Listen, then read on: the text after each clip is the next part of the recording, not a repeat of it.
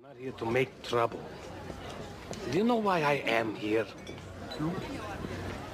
I'm here to grovel before your wonderful Earth Alliance in the hopes of attaching ourselves to your destiny. Like.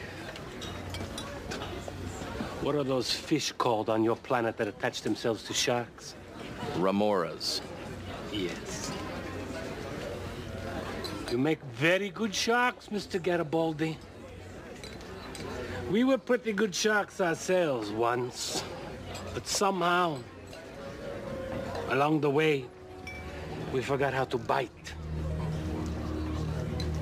There was a time when this whole quadrant belonged to us. What are we now? Twelve worlds and a thousand monuments to past glories. Living off memories, stories. Selling trinkets.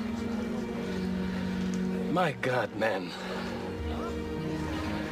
We've become a tourist attraction. See the great Centauri Republic. Open 9 to 5. Earth time.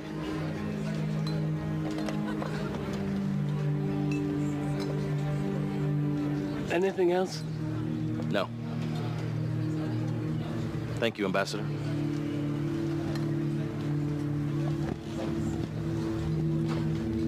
Nice shark. Pretty shark.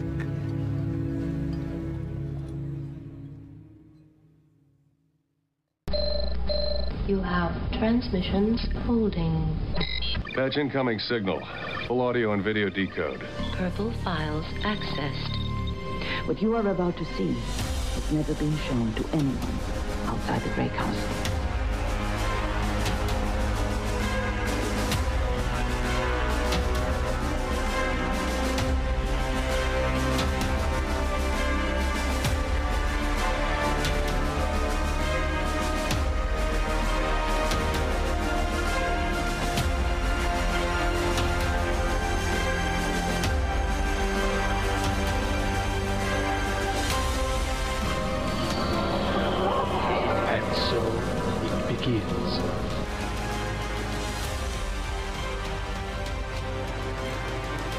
Hello, everyone out there in podcast land. Welcome to Grey 17, a Babylon 5 podcast. We are a group of newbies and first ones who have either watched the show all the way through or are watching for the first time. And we are here with a very special bonus episode. We um, are delighted to welcome the man, the myth, the legend that is Peter Jurasik, who is um, obviously plays Londo Mollari in Babylon 5. We are so very thankful that you would take the time to join us, sir, and we are looking forward to chatting with you. And um, it's it's it's a, a privilege.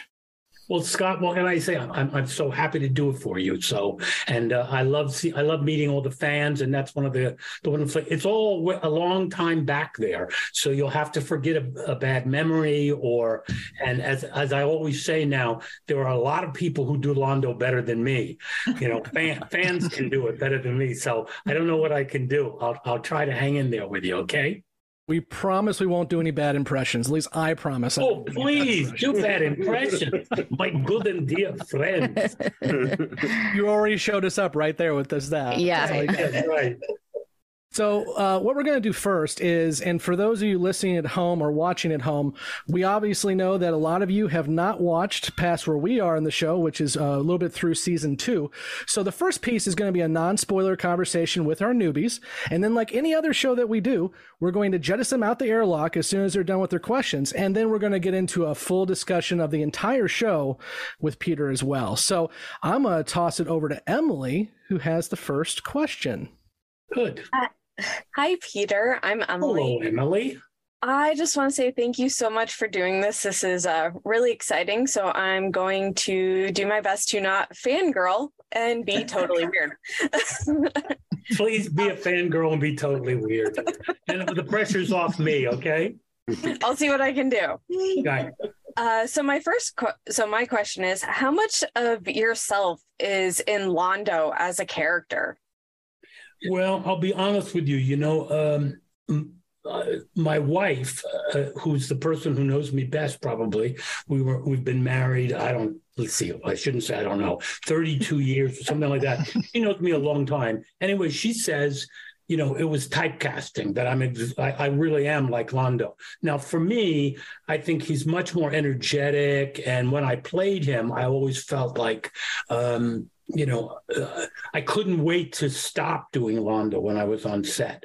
I mean, because he he's a pretty aggressive and pretty uh, intense person, and I don't think I'm that intense. But my, as I said, my wife says it's typecasting, and uh, you know, the truth of the matter is, uh, you know, once you once you get a feel for what an actor does, as opposed to what the writer brings to the character, then you you know you have a better idea of what it's what it's like to to lug him along.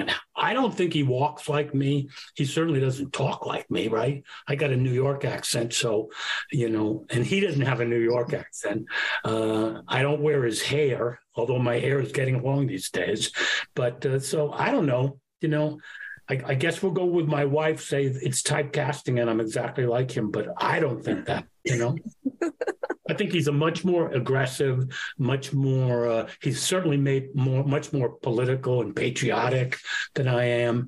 Um, I'm much more. Uh, I, I mean, I don't know. You know, so that that's my answer. How's that? that works for me. Thank you so much.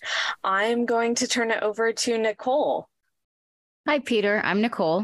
Hi, nice Nicole. to meet you. How are you? Good. Thank you so much for doing this. Um, really appreciate it. Uh, so I'm a newbie and I'm new to not only Babylon 5, but sci-fi as a genre in general. I've never watched a sci-fi show before. Wow. Um, yeah. So this is all new to me. It's very exciting and so appreciative that you're here. And I also am going to try not to fangirl and be weird. So you're going to well, get that a lot from us. Do, so, yeah, that makes two of us, right? I love that. So, my question for you is uh, when you were portraying Londo and something really, really funny happened, whether it was a line or a scene or somebody did something funny, because there's a lot of funny moments with Londo, yeah. especially with Garibaldi. So, my question to you is Has there ever been a moment that just cracked you up and had you in stitches, or kind of like on SNL when they break, you know, and they break character? We, we did that all the time. To be honest, that happens a, a lot. But you know, for the most part, really what you're trying to do is focus on the character and mm-hmm. stay in the scene. So, I mean, if people screw up or if we get lost, uh, you know, in the scene don't know, you know, what we're where the next line is going or what we're doing, yeah, mm-hmm. you know, we'll uh, let me see. I got I'm trying to move you around. Okay. no, I can't do it anyway. Um, yeah, we would we would crack up, and that would happen, and there was plenty of that. But for the most part, you know, we were we, we you don't comment on your character. You don't really. So Londo never thought anything he was saying, unless he thought it was funny. He never thought it was funny. The, uh, the you know the famous um, nibbled to death by. Uh, by cats, uh, cats or whatever the line is. Yeah, yeah. He didn't. He didn't find that funny, and neither did Vir. You know. Yeah. But uh, you know, there was something funny about it, and we certainly knew that. I think I'll stick my head in the station's fusion reactor. It would be quicker. And I suspect after a while I might even come to enjoy it. Ambassador, why don't you but you this, just... this, this, this is like being nibbled to death by uh, what are those earth creatures called? Feathers, long bill, webbed feet. Go quack. Cats. Cats.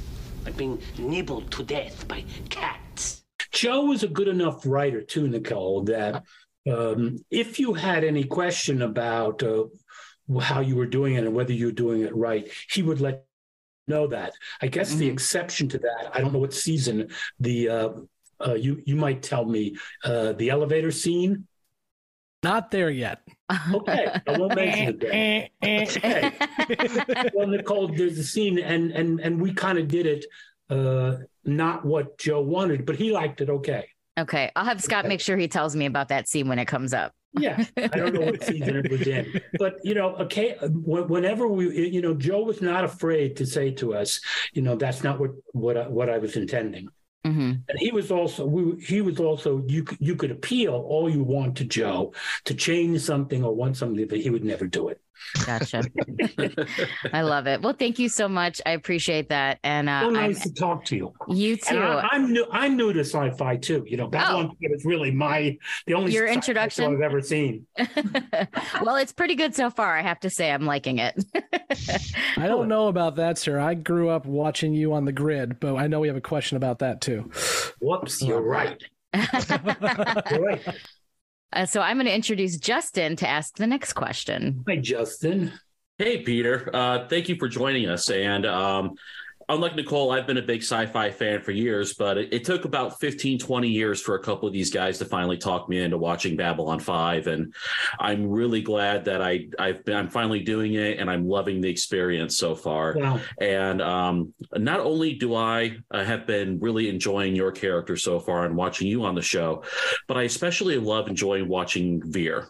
And I've been a big fan of Stephen Furst for a long time, since even back in his uh, Animal House days. And I was just wondering if you can share a story about what it was like working with him on set. Um, boy, you know, he is he's one of the people. Uh, we've lost a lot of people, um, but I basically, uh, you know, I spent a lot of time working with Vir and working with uh, right? And um, so I miss both those people a lot. And uh, both of them became uh, outside of work became friends. So my family got to know his family he got to know my family. We we would all play cards together. I mean he was a you know a friend too. So when i talk about him i'm uh, what? Sentimental. That's the other thing i always say about uh, Londo he's a sentimental republican. Um, so uh, I don't know who named him that, Listen, Stephen is a was a, wonderful guy. He and I were like two uh, um, schoolgirls together. We would giggle and make each other laugh all the time, and that's true. We just liked each other because we shared a sense of humor. Uh, he was a very funny guy in in real life, very clever and fast. He uh, his company's name was Curmudgeon Films, so he liked to think of himself as sort of a curmudgeon, but he was a very funny curmudgeon. And and I know that when we were on set together, uh, we both were really fond of each other. We'd spend a lot of time uh, when we weren't in character laughing together. So it was a real joy to be with him. I think we drove the, the the crew and maybe the directors crazy. You know, it was a little like you know, straighten up there, would you? Uh, but we really had a great time together. That's that wasn't what it was like working with Andreas. He did he wasn't a you know a jokester as much, but um, Stephen was really a great guy to hang with. He was really funny and. Uh, we had a lot in common as two people so it was just it was just a joy he was a really funny guy uh, the story i always tell that made me laugh the most, and I'm not giving anything away, Scott, I don't think, is they were shooting over my shoulder on Tavir, and he his line was he he kind of hated doing the lines exactly, and they wanted us to do the lines exactly. And there's a person on a on a TV set called a script. Uh, supervisor and she's she's the person on our set she was a female who tells you what to do so his line was, Oh, this is what that's about. And he started doing, Oh, that's what this is about. And then she'd say, No, this is what that's about. and we'd stop. And then he'd say, Oh, so that's what that's about. And she'd say, No, this is this is what that's about. slowly, I, my shoulder that they were shooting over started shaking because it was so Vir like. You know, he just kept on going. So this is what that. So this is what this is about. And she'd say, No, this is what that's about. Anyway, that's that's a, that's a funny story about Steve, but you know, he was just a wonderful guy. You know the story about his casting, right? Did you ever hear that story? No. Some of them have, some of them haven't. So please. He he uh, he went into to to uh, audition for the part, and he knew nothing about the, the show. And when he got in to audition for it, all the other actors who were auditioning for Vir had their hair up like Centauri, and so immediately he was he was nervous about that. And all of them were sort of uh, uh, mimicking my accent they had decided that that's what the character was going to sound like the actors did anyway so he started to panic and he ran into the bathroom and started to the men's room started to get soap out of the, the thing to put his hair up. And then he started to get soap started to come down into his eyes. and then he was kind of crying, right? and and moaning. And and then that's when they called him in and said, bring in Stephen Furst. And he he went in and his hair was sort of flopping down and he was he was crying and he said, I don't know what I'm doing. I wasn't I wasn't ready for this. I didn't know I had fucking acid. And I didn't know my hair was supposed to be up. And when he left the room, JMS said, That's Vir. We're gonna cast him. that was perfect. That's awesome. Isn't that great? Right choice. Yeah. He was a natural too. That's the other thing to say about him. He was a natural. He's a naturally good actor. And as you know, maybe you do, he's he was also a director. And so he had a bigger sense than just uh, the two of us as actors. He was always looking out for the bigger picture too. I can't say enough good things about him. He was my friend, you know. What can I say? Being honest. Well, that's awesome. I really appreciate you sharing that with me. Thank you. Um, but uh, I'm going to go ahead and at this point turn it over to Andrew. Hey, this is fun. How am I doing, Scott? You haven't run away screaming yet, so we're doing great. Okay, good. If you go away, I will just sit here and keep on talking. I think I think the listeners would appreciate That's the kind that of more. person I am. Yeah, I think the listeners would appreciate that more, so you'll be fine. Thank you. All right. Uh, so, uh, hi, Peter. Hello.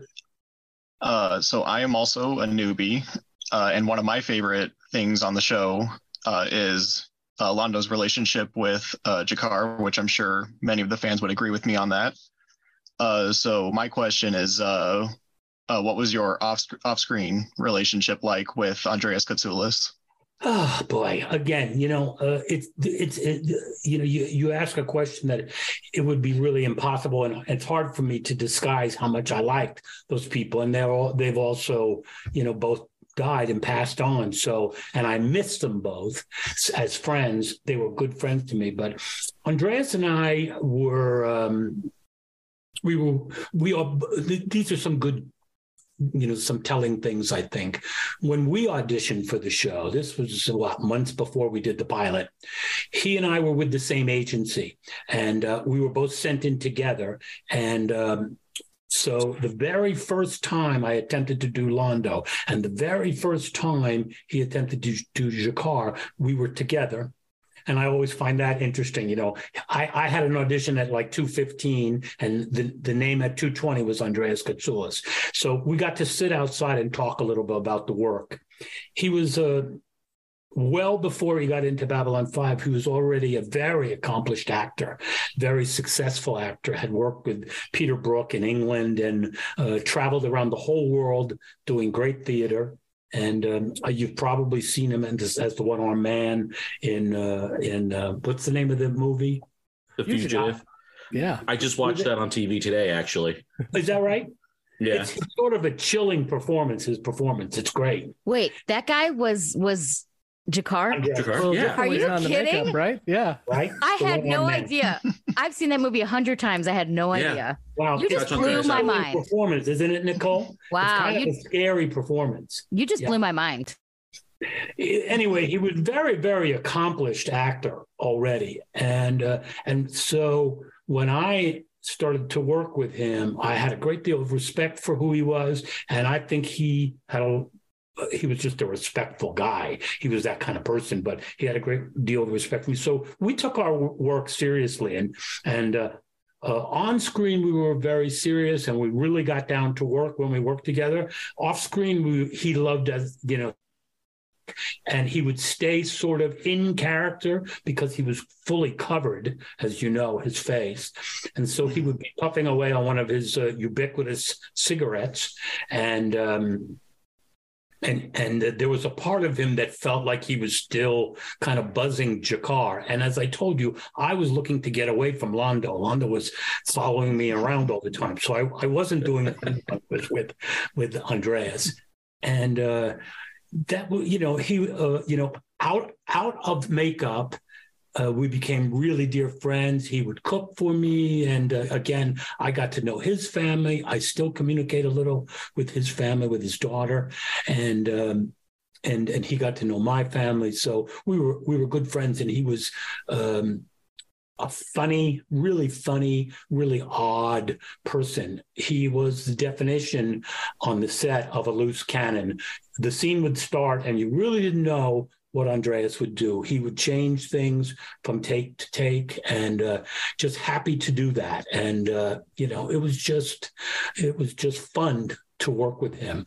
Off screen, he had. Um, um, he, he, had a little of that personality in life too. He was uh, he was Greek and uh, crazy and uh, and a good guy, a good man, and um, you know, again, these are people I love, so I can't really give you a great answer. I can't be a critic at all. I got nothing to say that doesn't kind of you know make me uh, what do they say? Did you say uh, kvell? Right. I I will say, Peter, to that if it weren't for Londo and G'Kar, and I think other people in this who have watched the whole show would agree with me on this, without Londo and G'Kar, we are not talking about this show 30 years later. Oh, I don't know about that, but there you go. That's nice to say. You know what? They were in some way. Again, I don't want to give any spoilers, but the, that their stories really became central in a lot of ways. So, but there was, you know, I mean, anyway, that's nice of you to say. I'm not the person to comment on that because, uh, you know, I, I, I to, to, be honest, I was, uh, I had my hands filled just being uh, Londo and taking care of the Centauri end of the, of the storyline. And uh, so you people, you fans can talk more about the, uh, the Minbari and the Don Narns, you know, and uh, I can't do, I can't comment on that. You know, I like the character with the big hair well, uh, uh, great. I'm glad I got finally got to meet you. Um, so nice. So now I'm going to pass. And thanks for uh, asking about G'Kar, by the way. Yeah, no problem. I'm heart. sure we were all wondering about. Yeah. Uh, so now I'm going to pass you on to probably Grey 17's biggest uh, Londo fan, John. Oh no. Oh, no. then, dear friend, where is John? Oh, John. Peter, unlike Emily and Nicole, I am gonna fangirl out and I'm gonna be weird. Thank you. on this this episode. Um, I like Justin. Uh, watch a lot of sci-fi, but this is my first go around with Babylon Five, and um, you know, like Andrew said, you are thus far my favorite character. Absolutely, uh, one of the first things on our shows if if we have an episode that, that you don't happen to be in, it's my first critique of the show. Well, no, Londo. That's great, John.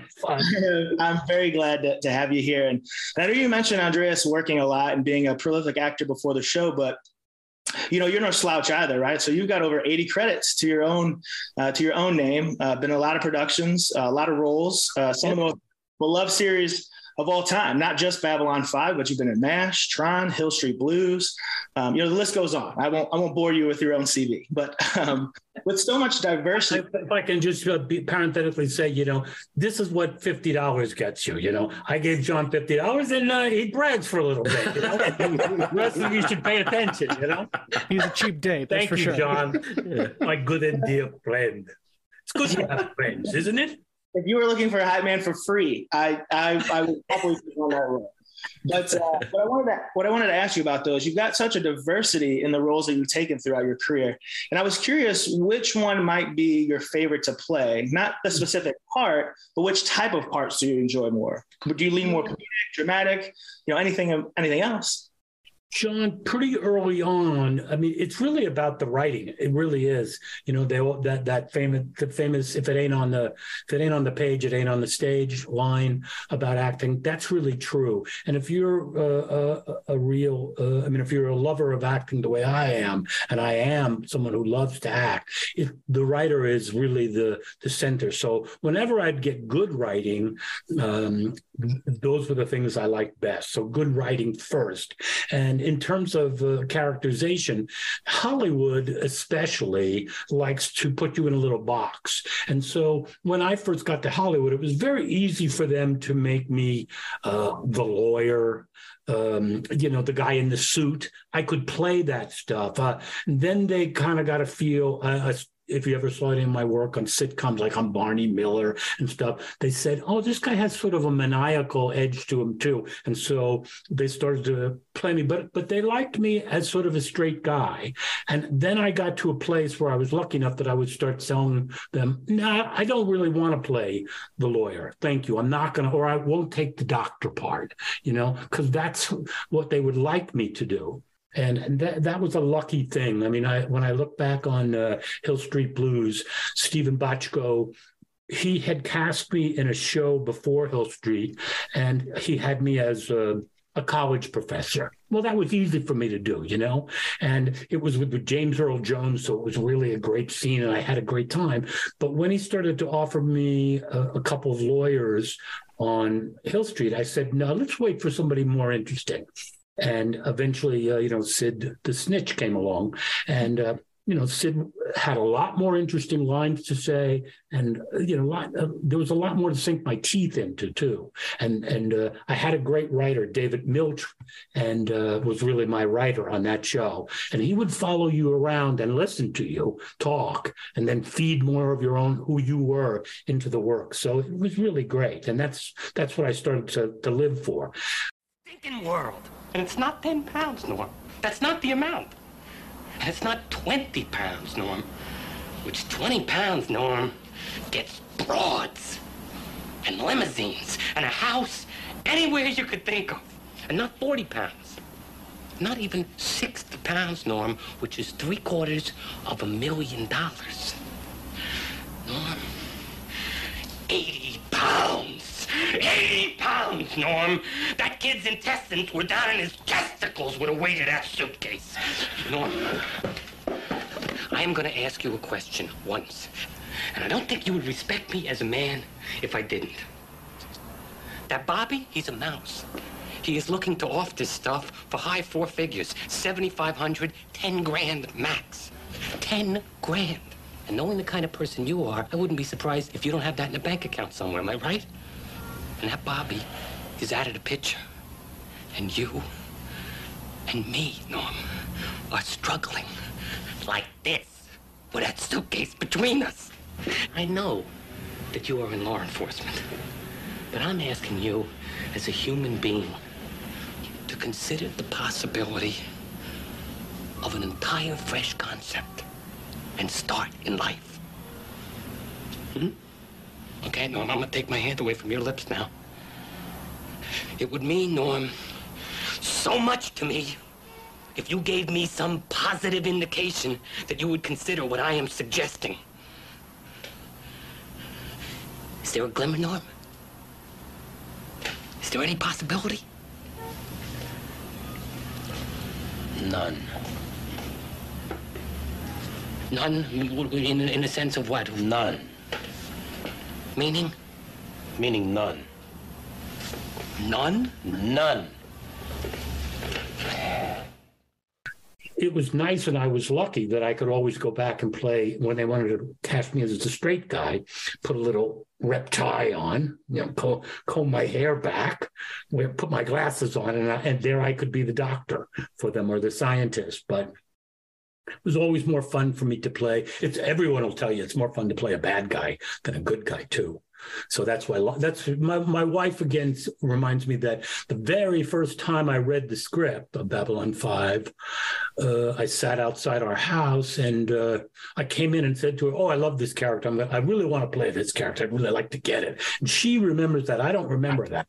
But I love that he was such a baddie and he was so, you know, in the pilot, he was a pretty screwed up guy already. You know, he was in a corner in his life. And I love that maybe maybe that's why I relate to him. I don't, you know, I don't know. you know what? In a real, in a real way, John, that's you know that that's more like who we are as people, all of us, right? The the idea of excellent being. I always am proud of the people who can play that. You know, I don't mean this in a bad way, but you know, Sinclair and Sheridan, those guys, you know, they're you know heroes in a lot of ways. It's that's hard to play. Excellent people, I call them. It's hard to be an excellent person. I'm not an excellent person. you know, you you obviously aren't either. I sir? I know, but very no one is right. No one is, as we know. So it's much more fun to play uh, bad people, uh, troubled people, people in a corner. So that's what drew me to Londo, certainly. Well, listen, I very jealously would like to take up the entire rest of this hour and continue chatting with you, but unfortunately, I have to be fair. And uh, so I'll say again, though, thank you so much for coming on. Um, hopefully, we can I'm do happy to do it. I enjoyed chatting with you. I cannot wait to see the rest of Babylon 5 and, and your performance. It gets better and better. You know, remember the first season for you newbies, the first season, like any show, if you go back to the first season of, uh, I don't know, Seinfeld or any show that you like and go back and look, you'll see that both the writers and the actors are struggling to find their footing and, you know, stepping into holes and making mistakes. So uh, it's, uh, it's, it gets better. I think Babylon gets better. You'll see. Well, harder to, harder to think you get better, but I'll take your word for it. And I again appreciate you coming on and and uh, I'll I'll pause my fangirling and we'll go to There, Jess. there, there is a Centauri inside that guy. I can see you moon-faced assassin of joy. You've got no idea. Oh my Um, gosh. Definitely taking that clip. Oh my god! Definitely that's using that later. I gotta say, it breaks my brain a little bit whenever you switch from your kind of New York lilt into Londo just seamlessly like that. Right, He's right. floating around in there. What can I tell you? Oh, Peter, I'm Jesse, and I am so very grateful to be able to have you here and be part of this. This has probably been You're one of the cooler episodes, um, one of the cooler interviews that we've done. So Thank you, Jesse. appreciate you being here.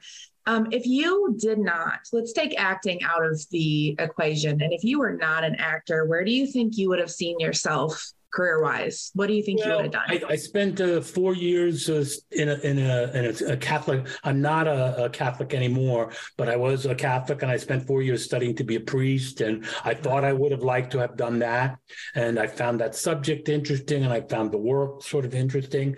Uh, I don't know that I could have pulled that off. You know, at some at some point, uh, you know, whatever turned me away from it turned me away from it. Um, and I look back, and now I'm 72 years old, right? So I look back at my life a little bit, and I think I wish I would have done uh, something that had a little more meaning to it in my life. You know, I had a really rich career. I was, I'm a wealthy guy. You know, I mean, I'm a secure guy. I'm not a wealthy guy. Wealthy is such a funny term now, you know. But I mean, I'm a successful actor and had what a lot of actors wished for. But I still wish I would have been uh, like a doctor and uh, to maybe to help more uh, something a little more altruistic. But when I get to meet people like you, people, all of you, you and and everyone, I realize that uh, through my work, I, I I touched people in a good way, uh, made them laugh, made them cry, made them think, whatever. You know, that all comes through JMS. He he penned all the thing, but we bring the characters to life and make them walk around and talk. So uh, I don't know. I would have liked to have been maybe a doctor or, or something like that, but you know, I I have a. Uh, as I said, I'm satisfied. At 72, I'll say I'm glad I chose to be an actor. That was good. It worked out okay, and I'm and I'm good at it now. You know, I was I, I worked hard at it. I went to school for it, and and and you know became successful. So it seems like it was the right thing. But I, I definitely think that there can be a case made that you've had an impact on people's lives. You've uh, you've you've just brought great joy to people. I'm I'm one of the newer ones, so I have not seen the the whole show. And Scott has dragged me kicking and screaming through the first season, and we're getting it can be difficult the first season. So it I'm glad you was, and it. yes, I I questioned my life choices for several episodes, but it's um it's something that I've like I'm beginning to thoroughly enjoy it, and I'm watching the episodes, and I'm just loving the characters and loving the development. Your Good. character is amazing, and you're an awesome person, and we Oh, appreciate you you. being here. Right. You know what? Don't forget what I said, and probably you know that. I mean, you know your business inside now, and I know my. And and first seasons are difficult. They, the, you know, people are finding their way. And the nice thing about uh, uh, Babylon Five is that I think it does hit a good starts to hit a good stride in the second season, and then really starts to groove a little, and we get and we get better. So you'll like that. I appreciate you so much, sir. Thank you so much for being here. Nice to talk with you. Yes. Speaking That's of, the. Oh, go ahead, John. I'm gonna say, speaking of a groove, real quick, do you happen to play that guitar behind you there, sir? Do I have what? you play that guitar behind you? Oh yes. Ooh, I think we'll have to get him on to play a song for us. I, I char- John, I charge a lot of money. Need that 50 back. You're losing that 50. The only thing I do for free, obviously, is Londo impressions, right? Yes. Not even that well. I said there are, a lot, there are a lot of people who can do better than me still now. Well, that's the last of our newbie questions, but I think Blake had something else he wanted to bring up before we do kick the newbies out. Okay, Scott, sounds good. So, hi, Peter, and, and thanks again for doing this. And, you know, one of the things Scott and I did when we brought the newbies in is we pretty much issued an embargo of things they could not search on the internet, watch on the internet. Um, we pretty much banned them from Google, YouTube, Facebook groups, Twitter, um, anything else we could think of. Wow. But as a long sound time like a Narn. yeah, honestly, Blake is the Narn of the group. Absolutely. yes. So one of the things is, you know, I've watched a lot of the fan panels, uh, different things. Uh, particularly, there was one in Phoenix that had uh, all of the surviving cast. It was really big. I think it was the 25th anniversary one. Yes. And one of the stories there was uh, you and Andreas and a prank you played on JMS at a convention, and and I think our newbies would appreciate hearing that one uh, since we banned them from watching that. I think they would like because you brought up the Vir uh, story from that audition, which comes from that also. So I think they'd That's, love. oh yeah. Well, the story that Blake Blake is referencing is uh, we. It was really one of our first conventions too, Blake. It was early on, and we were a little surprised at how much people, how enthusiastic people were about the show, and it, it, you know, it was a little surprising for us. And Andreas and I uh, had had gone on, and and and what we asked the audience to do when we were on stage together uh, was that JMS was going to come on after us, and before he arrived, we let them know that we thought it would be a good idea that when JMS came out, if they would not react at all to anything he said. Uh, you know, give him a smattering applause when he came out, and uh, if he said something funny or or uh, or heavy and dramatic, to not react a- at all. And uh, that worked out just great. The audience was happy to do it. So JMS comes out and they say, Here's J. Michael Straczynski. He's the author. I mean, he's the writer and uh, he's the creator of the show. And here he is. And, you know, tepid applause from the audience. He's already getting, you know, he's not a performer. So the flop sweat started pretty early. And Andreas and I were in the front row, you know, watching him die. And uh, he said, uh, Hello, uh, I'm uh, J. Michael Straczynski, and I'm the uh, the writer of Babylon 5. Nothing. Just perfectly quiet. he started to sweat more, and it got worse and worse. And they they just they basically just hung him out to dry for the longest amount of time. And uh, it was such a pleasure to see him think that no one was no one cared who he was, what he had to say, that he had done Babylon Five. It was a little like Babylon what? you know uh, he got us back by writing an episode where um, andreas and i and he he really pushed this. He had andreas he made the Narns able to uh, i guess in a defensive way be able to change gender. And so he had andreas uh, changing into a woman a female Narn. And he actually we got the script and everybody got the script. And it it was uh, we were all worried like what the hell is it? Because the script just came to us. And you know mira called me up and said oh my god peter is terrible. It's terrible what joe is doing you know. And he made andreas go into costume and they fitted him for two large breasts. And we and we were to end up in bed together. Oh, oh no. sleep together. And he had bedrooms a bedroom scene for us where actually we were both at the end of it smoking. Oh my the, god. the afterglow scene. Oh, Anyway, no. he, he got he got all of us back pretty well because he played that that to the hilt and he had costumers and uh, makeup people and the producers uh, make uh, andreas and i think we were really going through with that. And that's where it was character. Anyway thank you blake. That's a the, you, you, it kind of had to been there to see joe die but it was fun if you, if you were present. It was great to see him uh, swing. That's fantastic. I'm now envisioning the scene, and I think Na'Toth is sitting by the door waiting for it to Uh-huh. be done. Yeah. Oh my gosh. Yep. I actually have that script too. So. Oh God. Smooth have an operator is playing in the background. Was there pink underwear in that he, one? he wrote it beautifully. He really beauti- wrote it beautifully. Oh my! I have an idea. I'm gonna chat with you later, Peter. I have an idea. Oh no! Oh no. Again, what did I say to John? It's going to cost you a lot of money. I think it'd be worth it. I think it would. Money Be. well spent. I don't know that I could. I don't even know if I should. uh, Joe would kill me. Probably. I don't know. He may be out there somewhere. I don't He know. He hasn't You banned me from Twitter find yet, it. so we're fine. He put it out. uh, You know, everybody got a copy of it. We, he he played it really perfectly. No one. He made us think it was happening. So If only they would have filmed it. If only they would have filmed it. if only they would have filmed it, right? Yeah. Quite a Uh. funny scene. Anyway, so great to to meet you people, and what a gratifying thing for uh, you call yourself newbies, but you know that you're starting the show. That's really gratifying for me. As I said, it's a long time back in my past, but it's nice to know that people are uh, still enjoying the show and enjoying the work. Thank you. Well, Thank They you. love Yeah. it. Thank you. I mean, honestly, I mean, you guys, I mean, all of you guys who are part of the show are making new fans every day. So Absolutely. Yeah. thank and- you. Thank you for what you guys did that 30 odd years later, new people can experience it and love it as much as they did back in 1994. Well, you uh, know that's that's also a compliment to you people as viewers too. That you look past, you can put it in the proper perspective of mm-hmm. thirty years back and whatever that means Sure. in terms of what special effects or whatever it was. But that's great. Thank you.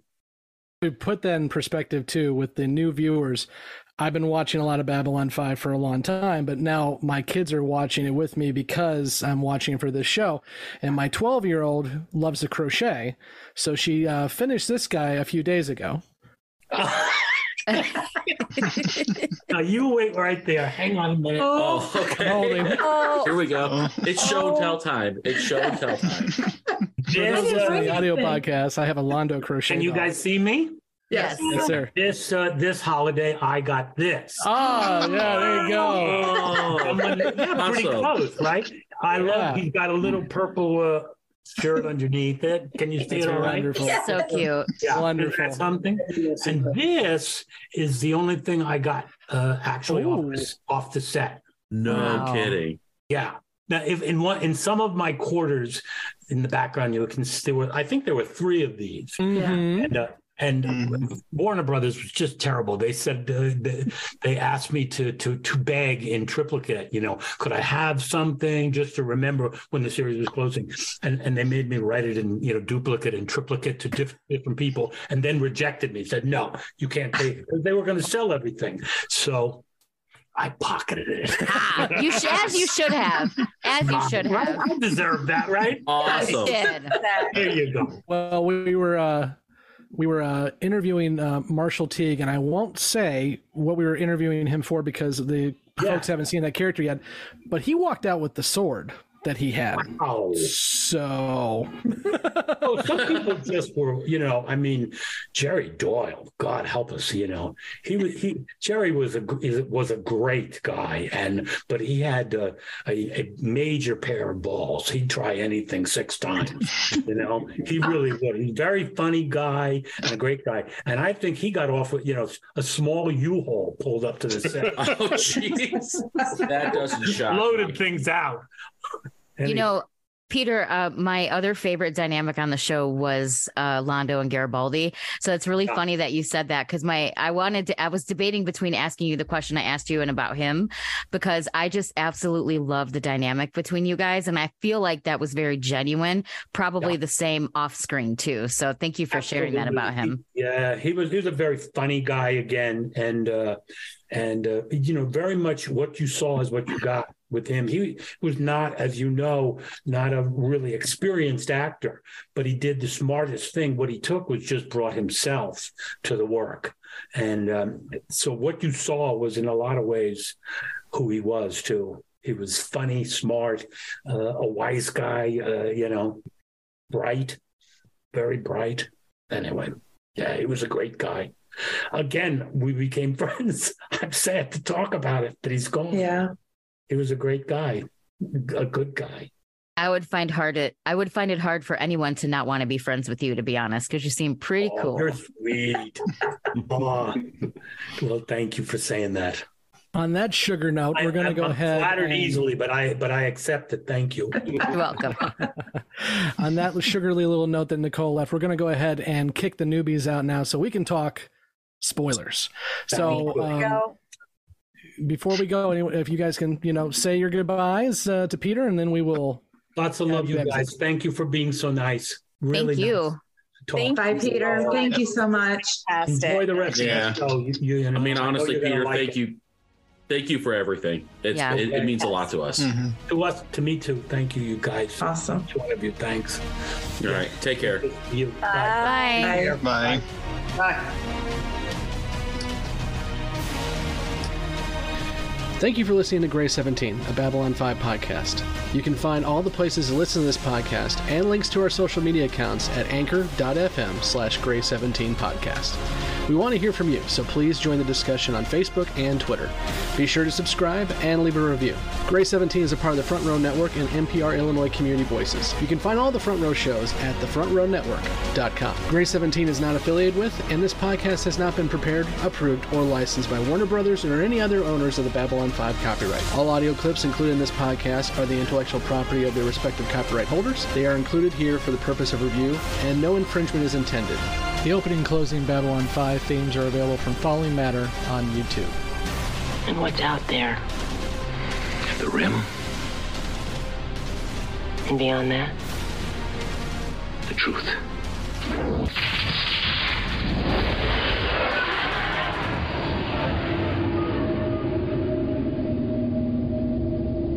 We've now kicked out the newbies, so if you haven't seen past season two, this is where you should exit as well.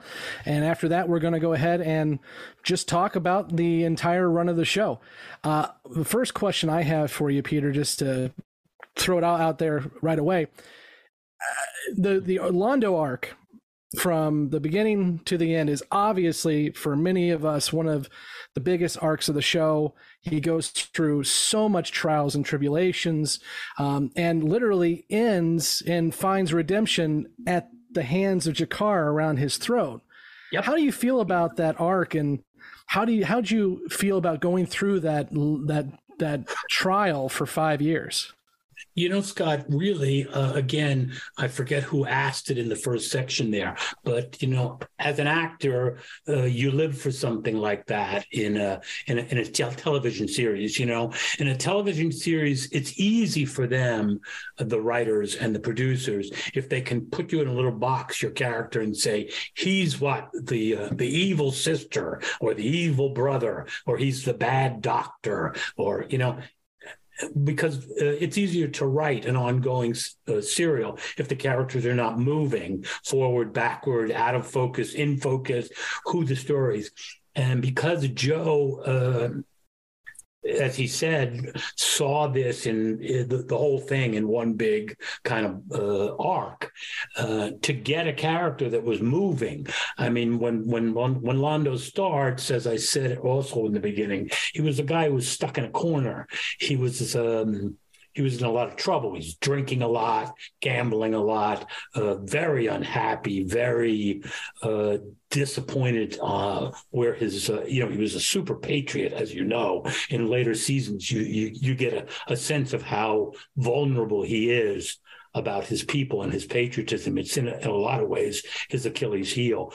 But for to have him like that at the beginning, and then for Joe to take him, uh, have him uh, rise up to such power, and then um, turn it so wonderfully and keep turning the character was really it was a treat as an actor and it was fun to do. It made it so much more interesting. I mean we would get the scripts and um, we were as excited as uh, the fans when they watched it for the first time were to see where the show was going. You know, we'd get a we'd get a new episode and say, "Wow, this is fun. This is interesting. I didn't think it was going here." You know, all I can say is that the the arc was. Um, it made it a great character for me. It, it made it really fun. It was enjoyable to do. And I thank, uh, I, again, I said in the first part, you know, uh, I'm happy to get any work as an actor, you know, because I know it's tough business and all that. So I'm happy to play whatever they're uh, they're paying me to do this week. But it was it's wonderful when you get good writing and a character that has nuance and grows and change. And that was really fun for me. That was wonderful. It wasn't a, it wasn't a burden. As I said, Londo was um, to be him on the set was a little uh, tiring occasionally, and I wanted to get away from him a little bit because he's pretty intense guy. As I said. he didn't he never you know he's not a he's not a chill guy. There's no chill. He's not uh he's not uh you know he's, he's not a Minbari. And uh you know what what what's bill's character's name? Lennier you know? He doesn't got a lot of Lennier in him. So i needed to get away from him but i love that joe uh, changed him and, and had him grow and change. And you you mentioned that writing and that intensity. I think that's one of the things we've commented on a little bit is even in the scenes we've seen and there's some great ones coming up, uh, particularly in season two, where um, both yourself and Andreas have probably some of the most intense performances and scenes and dialogue. Um, I mean, I'm, there's this one scene where I know you're in the in the council chamber and you just scream, you know, you want something done now, and just that's the Oh, that's power great on that scene. scene. And yeah, you even mentioned the in the elevator scene that we cut you off on because That's we're not there yet. But that was another just incredible scene. But the intensity of it and the what both of you put into those roles.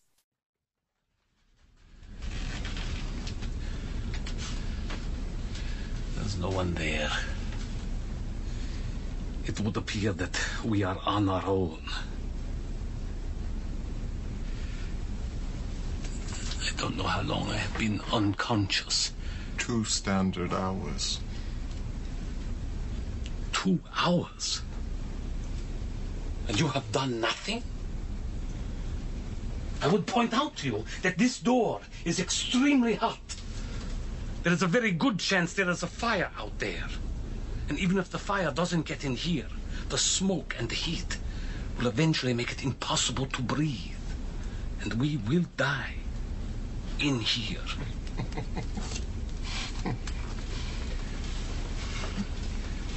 With enough effort, we can probably force our way through the ceiling. Perhaps I have not made myself sufficiently clear. There is no telling when help will come. Unless we get ourselves out of here on our own, we'll probably die here. So we must work together. No. No. What do you mean, no? No. Well, you want to live as much as I, hmm? Oh, yes, but I would much rather see you dead. Well, let's see. Well, here I am. Come on, kill me. Come on, kill me. You forget the terms of our surrender. The penalty for the killing of any Centauri by any Narn will be the death of 500 Narns, including the perpetrator's own family. But I don't have to kill you. I don't have to do anything. And I still get to watch you die.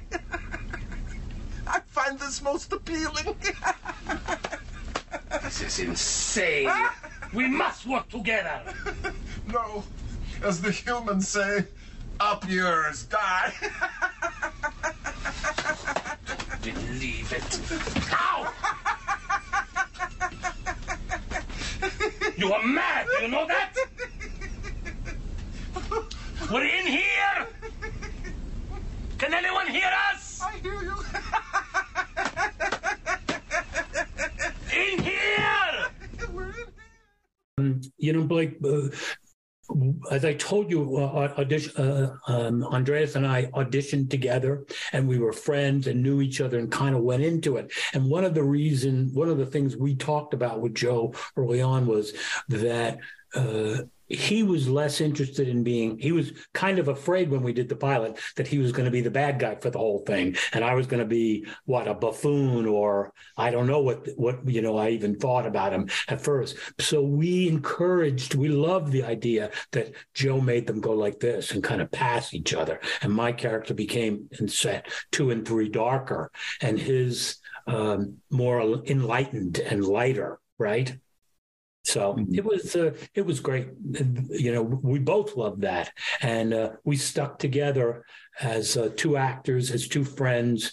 We even negotiated our contracts together, and I mean that seriously. So. Um, I mean, we traded off our place in the credits at the beginning and things like that. So we stuck together because we we understood both of us understood this is, you know, you might be able to may, might be able to find a higher paying job at that time, but it certainly was good writing and fun to do for us both. I, I don't have anything necessarily spoilery, but I wanted to to ask you a little bit. Um, you know, your pedigree. Uh, see, you got your start in theater, stage acting, and um, and, and I even saw somewhere in your note. Feel free to correct me if my research is faulty, but uh, you even uh, dabbled in doing uh, comedic uh, performances at times. Um, do you? That's where I started. yeah. Okay. Uh, I mean, and, and I feel like you can certainly see that, like, if you don't mind me saying, in your in your character, you're very naturally Oh, funny. You know, yeah. you're very naturally funny, and and you're uh, that part of your personality comes out in Londo really, really well.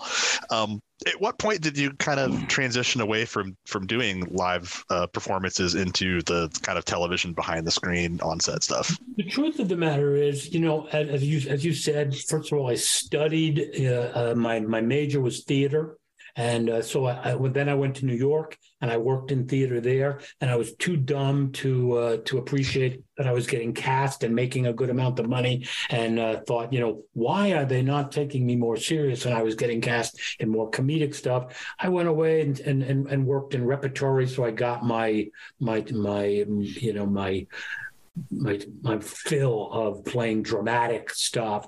And when I got to Los Angeles, it was a matter of how I was going to showcase myself. How how how are they going to see you out there? And at that time, um, one of the ways that you could showcase that was easiest was being at the comedy store. And you know both at sunset and westwood where the, the two comedy stores were. And i could have been i could have ended up in a serious uh, acting class. I could have chose that but instead i chose uh, an improv class and ran into people like michael keaton uh, betty thomas who was eventually on hill street blues uh, the people I did the Village Idiots with, Mark Ganzel, who's turned into quite a good writer, producer, God rest his soul now, uh, a woman named Jan Fisher, who wrote Lost Boys, the movie.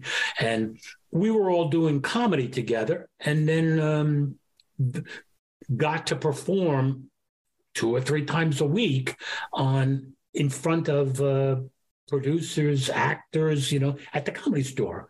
And the first pilot I did was the J- Jimmie Walker show. The other people on the in the cast, regular cast, were David Letterman, Jay Leno. Um, I forget who else, but you know, David Letterman and Jay Leno were the they were the, with the same management as as we were, and so that was a way into getting a showcase in Los Angeles comedy. It was a better showcase than doing um, serious theater. For me, it was great. You know, it opened me up to a. I started doing uh, sitcoms, you know, and stuff like that, and that was great. And, and then other people just saw, well, he can, he has a nice edge, and uh, you know, as I said, good writers start to listen to you and get a sense of who you are, and uh, and you know they'll they'll play into some more nuance, more serious nuance. It's a great question. And again, you. need a tremendous amount of luck. You know, you got to be good, I guess, when the, you know when it comes along. But you know, well, you, you got to be ready for luck, like everybody says. But it takes a lot of luck. You know, I was lucky that I when I say uh, I, I, went to a, a, a, an improv class and Michael Keaton was in it and became a friend of mine for my life. You know, that was pretty good break. And he was comedic, completely comedic at that time, and got his first break. I forget it was a night night shift, I guess was the movie, something. But Betty Thomas and people like that, they were they were all doing comedy. So that was a good and a, just a lucky move by me because I could have ended up in a I took myself so seriously that I could have ended up in a you know real serious acting class, and God knows, you know, I don't know. And I want to, if I can, I'll segue into another kind of question I noticed as I was browsing through the catalog. You actually crossed paths with Bruce Boxleitner, I think, at least three times uh, throughout Right. your career, from Tron, uh, Scarecrow, and Mrs. King, and then of course B5. Uh, Right. Was that a coincidence, or was that kind of a knowing the same people and By the time by the time we did uh, Scarecrow and Mrs. King together, we were already buddies and friends. He was a contemporary of me's I think he was, you know, my he's my age. He was born in 1950, like I was. A couple of days, you know, uh, uh, you know, it's May 5th or something like that. So we're the same age, so we naturally knew each other. We didn't go up for the same part, so we didn't audition together. You know, people who I auditioned were the, were the more character actors, like you know, people like Armin Shimerman from Star Trek. He was a guy I would see all the time, and I became a friend of his because I ran into him all the time. Basically, I would spend auditions, you know, that I would audition three and four times, sometimes a day for commercials and I was a busy actor, you know, and people I was in demand, which he was also in demand. And so I got to know him. And Bruce was the same way. Bruce and Bruce and I knew each other, you know, from just around town. The the the joke of uh, you know, it's not a big town is true. It's real. It's not a big town. The people who work in that town are the same kind of people, especially the character actors. We were all, you know, we all knew each other from auditions from around. And so Bruce is a, you know, he's a, he's a very different person than me in terms of what he does. He's a leading man. He was the perfect guy to be our captain and to be number one on the call sheet, as they say. He's a he's an elegant guy that way and a good guy. Uh, he doesn't um he doesn't flash his uh, his good looks or his power. You know he, he's he's really modest in that way. He's a perfect kind of quote leader. So he was great. And yeah we did become friends.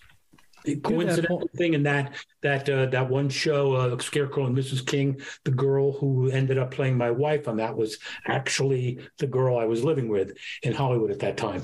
And that rarely happens too to that, to that point, because we've asked this question a couple times on our show, when did you all find out that Bruce was joining the cast? Do you remember?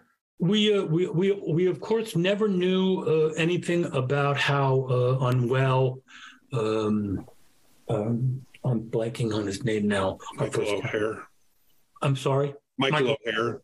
We, yeah, I'm sorry that uh, we no one ever told us that he was how ill he was, and uh, it became uh, obvious as obvious as the first season went on that he wasn't going to be able to hang together anymore because it was getting more difficult for him, and he, you know he was just not well, um, and. Um, so at one point, I think we were all aware that he might be replaced. Uh, but we are, you know, whether Babylon 5 was going to go on was a big deal every season anyway. You know, we were not a favorite of Warner Brothers. We were not, uh, although we had some good, uh, good, you know, reviews and stuff. A lot of people didn't like our show, so we were worried about whether the show would continue. No, whether not not only would would, would Michael O'Hare would we get a second season. So we didn't really find out that Bruce was uh, involved. I don't remember to tell you the truth. I can't honestly say whether it was like, bam, the start of the second season, and there he was. But as I said, we we all had a sense that uh, Michael was starting to um, tip, you know, and that he wasn't going to be able to do it.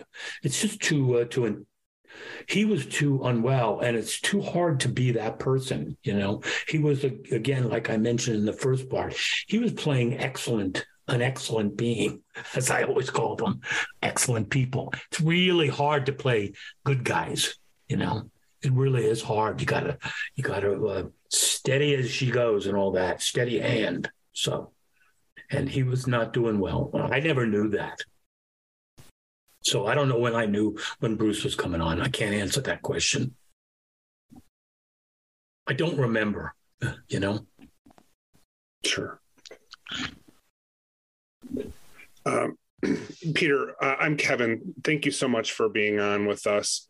Um, one of the one of the things about Londo is that he was very different at different times in the show. Um, he could be sentimental, he could be fiery, he could be um, someone who you know was sword fighting with an old friend. Um, is there a particular time in the show that was a favorite of yours because of that those differences? Uh, as I said, you know, it, it would. Be, I would say it was. Uh, it was. You know, by episode, I would. I would love when Joe would surprise me, so that I get a the, the next episode and think, "See, I didn't think he was going to go there with the character." You know, certainly I loved the major twist. You know, uh, the uh, the all, all the stuff with Mister Morden and the darker turn in in his character. The the darker turn with the with my in in, in the third and fourth season with uh, with G'Kar, and that was great to play. But I liked when he would throw me, mm, as you referenced, funnier stuff.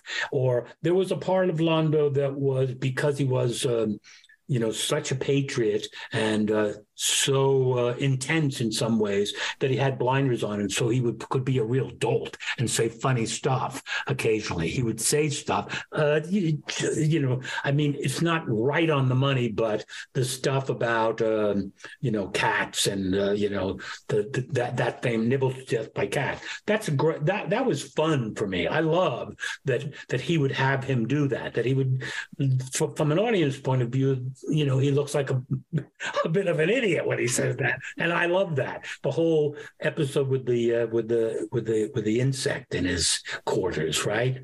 Mm-hmm. And uh, you know, before he, he develops language skills and whatever. Those lines were great to do. Those were fun stuff for me to do.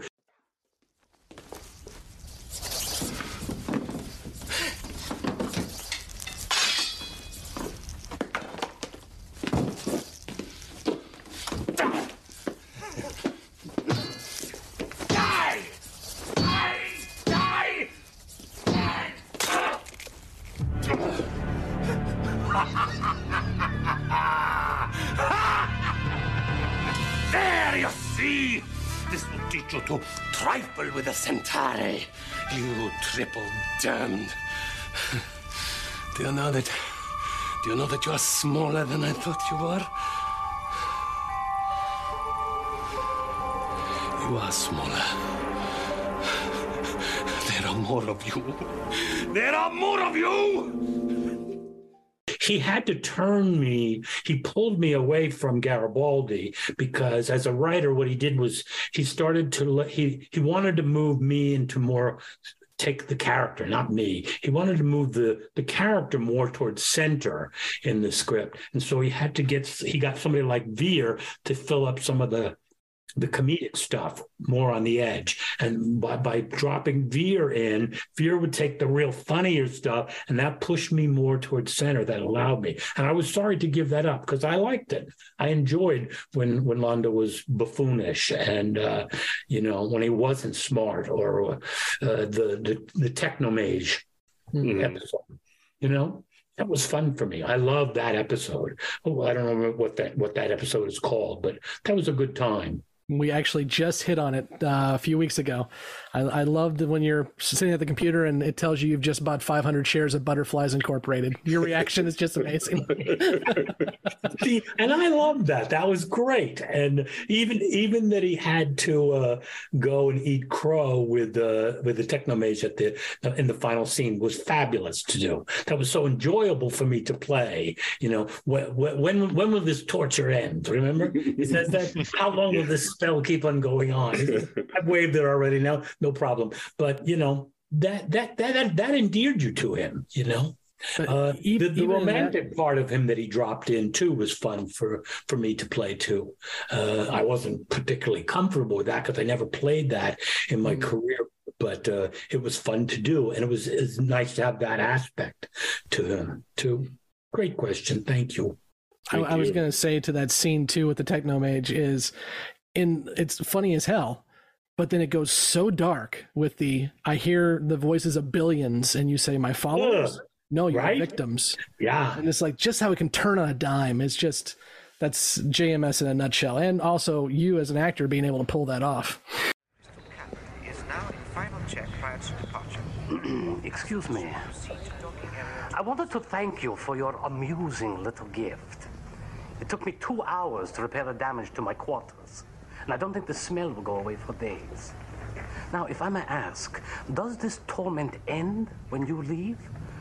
Or am I going to have to spend the rest of my life paying for one little mistake? Oh, I'm afraid you're going to have to spend the rest of your life paying for your mistakes. Not this one, of course. It's trivial. I have withdrawn the spell, but there will be others. What are you talking about? You are touched by darkness, Ambassador. I see it as a blemish that will grow with time. I could warn you, of course, but you would not listen. I could kill you, but someone would take your place. So I do the only thing I can. I go. Oh, I believe it was an endorsement you wanted. A word or two, a picture to send to the folks back home, confirming that you have a destiny before you. Yes, it was just a thought, nothing more. We'll take this for what little it will profit you. As I look at you, Ambassador Mollari, I see a great hand reaching out of the stars. The hand is your hand. And I hear sounds, the sounds of billions of people calling your name. My followers? Your victims.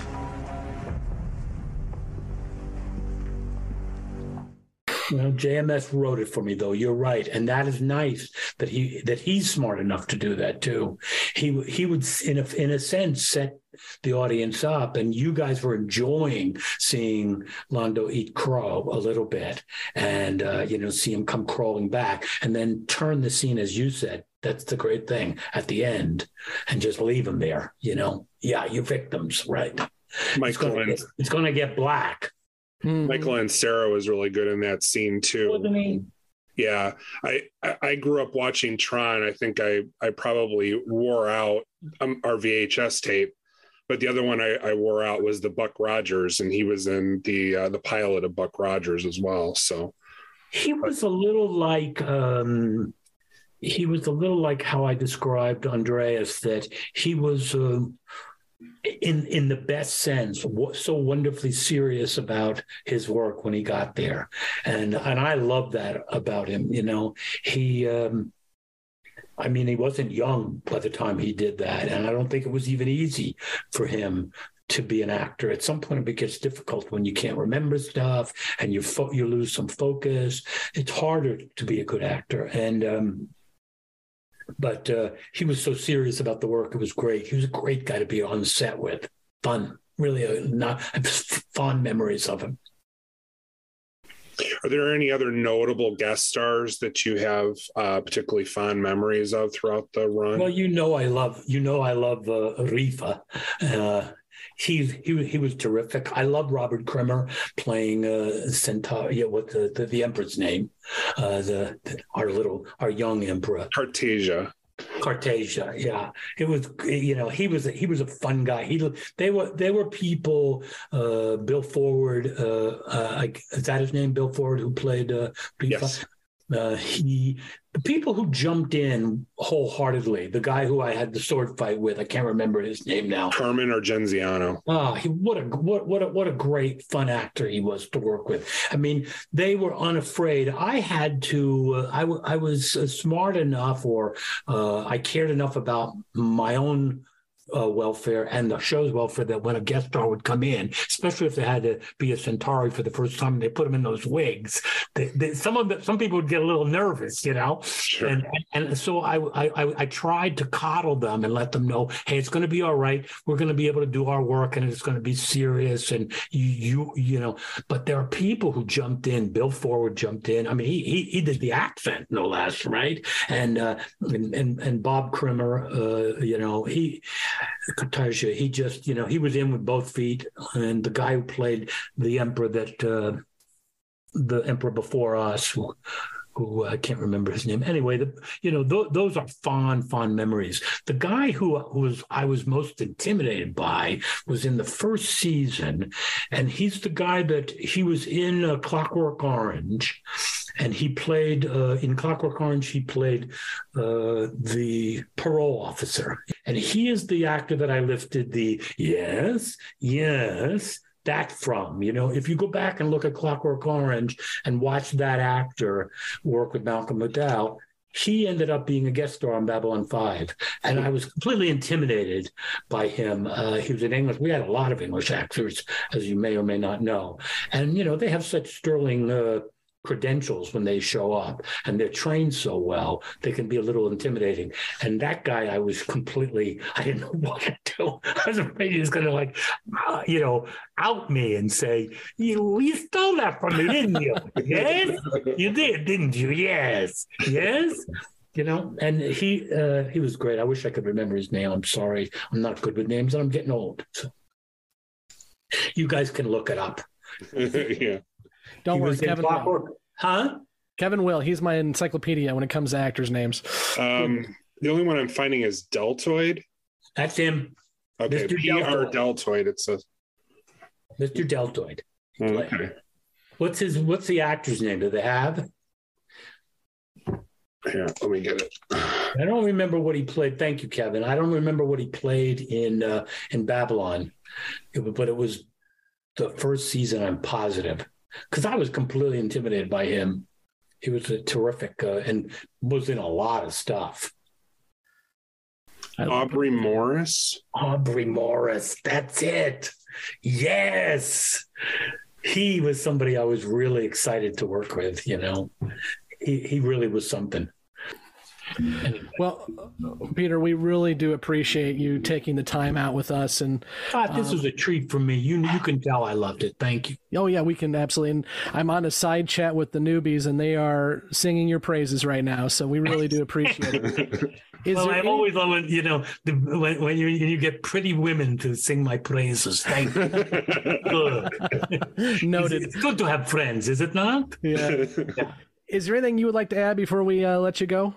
You know what? I, I the only thing I ever want to add is uh, the fact that uh, you know we, we've lost uh, terrific people, and uh, it's so nice to have uh, you guys. What I said about uh, keeping the show alive. Uh, I don't know who said it, uh, but they say if you you know mention people's names after they pass, that it keeps them alive somewhere. You know, and it's so nice that you still, all of you, still like Mira and uh, you know uh, you, you still like Garibaldi and and Jerry and Andreas and Stephen. That means a lot to me because it keeps them alive for me too. So bless you guys all. That's great.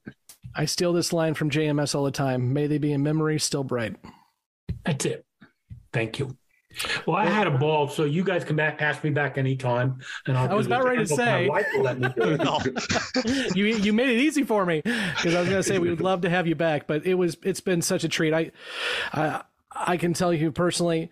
Uh, I was nine or ten when I first saw you. Well, actually, I was younger now on Tron, but when I first saw you in the Londo character, um, I was hooked, and you have been, I'm sorry to say, a part of my life for 30 years, and I really do. okay, that's appreciate it. good. It's been amazing. I, I, it's so nice that you invited me and I had a ball. So thank you so much. Mutual, you know? And they always say don't meet your heroes, but man, you have knocked it out of the park. So thank you mm-hmm. so much. Well, you guys are great. Flatter me. As I said, Londo's he's a hard act to follow. So there you go. But thank you. Well, we'll go ahead and end it there. Thank you so much, Peter. And I'm going to See you take you up on it. And also, I've got some ideas for that script if we can make it work. I've got some ideas.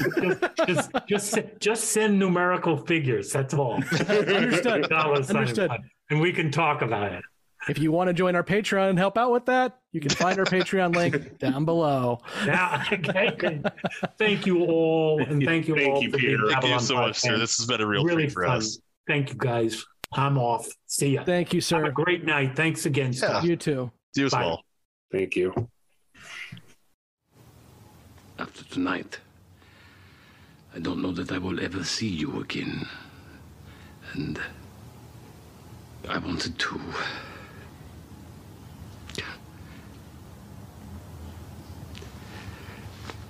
Say goodbye.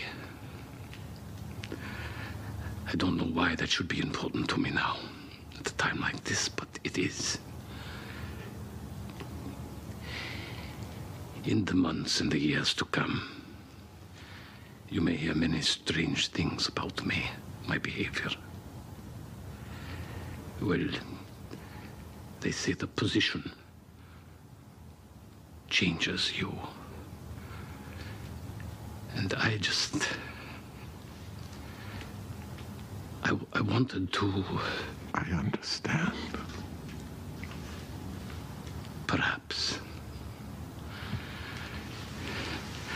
And perhaps you do not understand as much as you think. Pray that you never do, G'Kar. Pray that you never truly understand. Well, I must hurry. Our ships will soon be in firing range.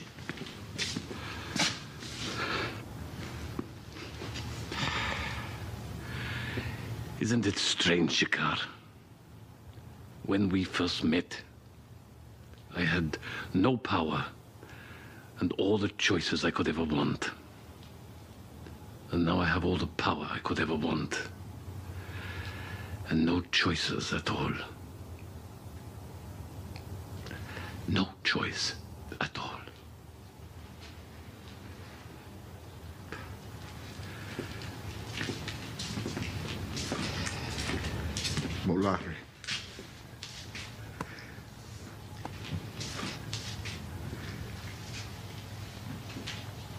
Understand that I can never forgive your people for what they did to my world. My people can never forgive your people. But I can forgive.